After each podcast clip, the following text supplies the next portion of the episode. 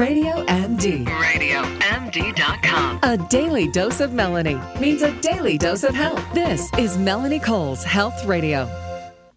You know, we talk a lot on these shows about health advocacy and, and getting to know your doctor and bringing your list of questions and keeping your list of medications with you and, and being your own best advocate because it's so important, especially for women that we are, are we're the world's caregivers and we need to learn how to care for ourselves first.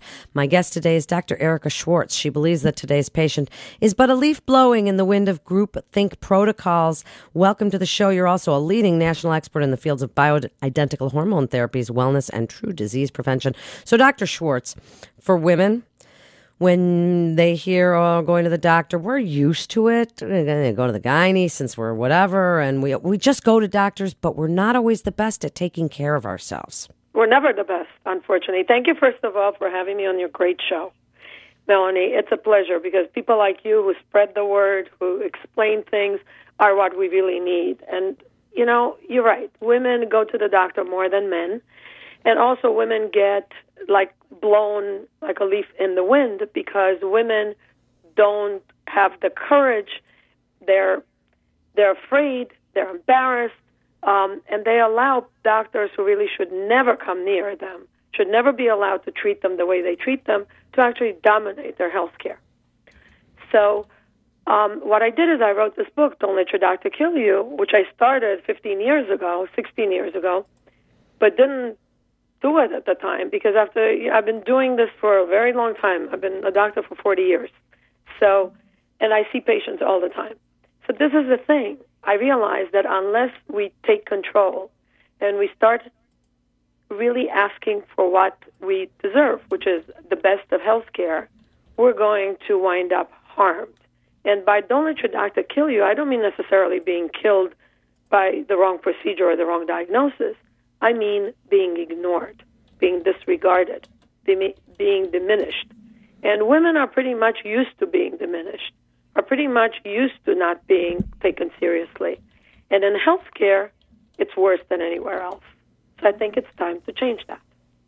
Okay, it certainly is. So now, picking your doctor, let's start by that because women, uh, you know, are, are sort of moving toward more female doctors, more female doctors. And I know that I am now somebody who likes a female doctor. I switched to a female gynae 30 years ago, never looked hmm. back. Mm-hmm. So, what are we looking for when we look for a doctor? I think gender neutral. I don't care about female or male, to tell you the truth. I think what you care about is somebody who respects you, somebody who cares about you, somebody who makes eye contact, not somebody who just sits there staring at the electronic medical record and doesn't have time for you. You know, the average doctor's visit is 13 minutes. I say in five minutes, you know if it's the right doctor because they have to make eye contact. They have to treat you like an equal because you are an equal. You live in your body. You know better than the doctor will ever know what's going on inside your body. So deferring to a doctor cannot work out right. It'll never, it's never going to work out right. But working with a doctor, finding a doctor who's an advocate for you, and the supporter of you is going to work out great. So I think that it's really important to realize that we live in that body. Choosing the doctor is, is, is more important than anything else. I mean, it's like any relationship that you choose, you want to be in a relationship with the other person respects you, listens to you. I agree with you, and you know, well, and they have to, and we all have to certainly take that charge and find a doctor that listens to you. And it's not always that easy, though, Doctor. Right. Schwartz. And you know what? The thing is that we believe, and this is a terribly erroneous belief, that, okay, this guy doesn't have good. I mean, it could be a woman, too, by the way. As I said, it's gender neutral. Yeah, yeah.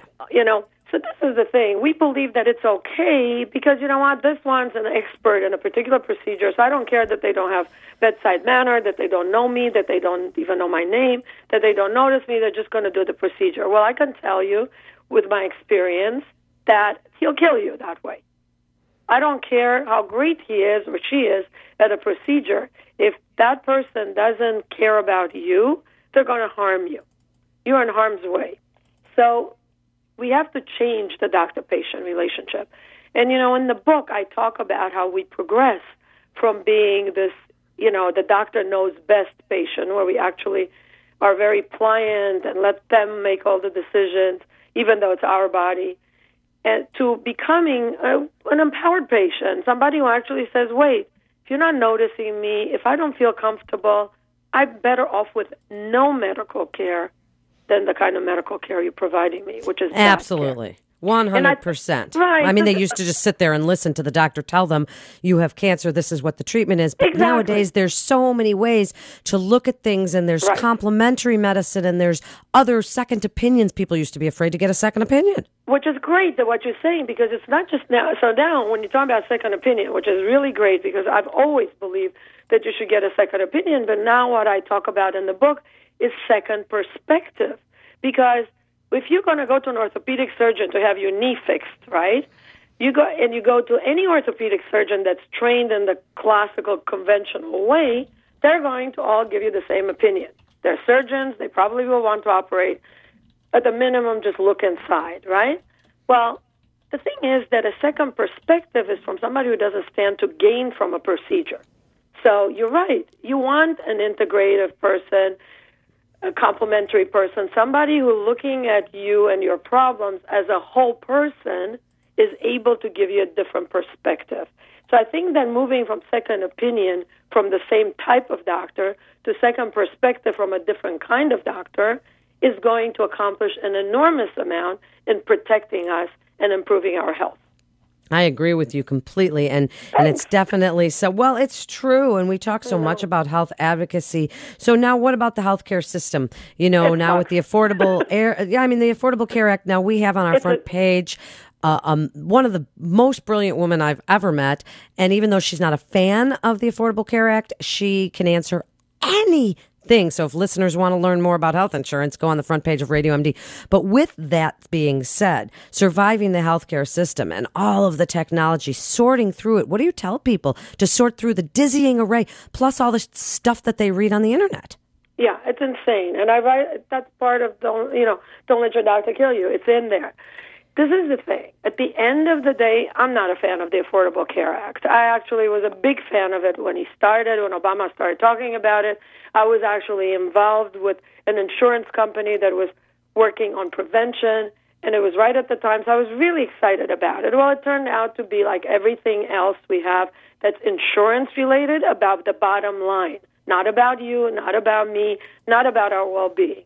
So, you know what? It only benefits the insurance people and it doesn't benefit the individual patients because it says, okay, now we're going to have health care for people who can't afford it. Well, the truth is the quality of the health care is a lot more important than having health care insurance because at the end of the day, you can get, as we just finished saying before, bad health care, which you're better off without. So, Yeah, it's a it's a tough thing to sort through. Now we only have about twenty seconds left, Doctor well, Schwartz. Tell people so where they Don't can let find your out doctor kill you and write to me at drerika.com. DrErika.com and read Don't Let Your Doctor Kill You. It It's on gives you a lot of Amazon.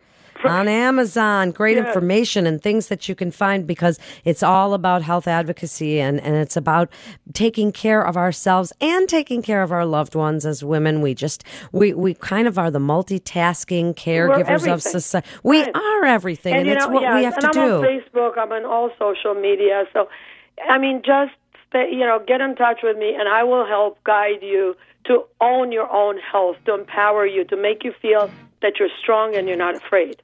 That's what it's all about. This is Melanie Yep. Cole. Thanks so much for listening. If you missed any of the great information, you can listen anytime on demand or on the go at radiomd.com, iHeartRadio, iTunes, or the free TuneIn Radio app. Thanks so much for listening. Have a great day and stay well.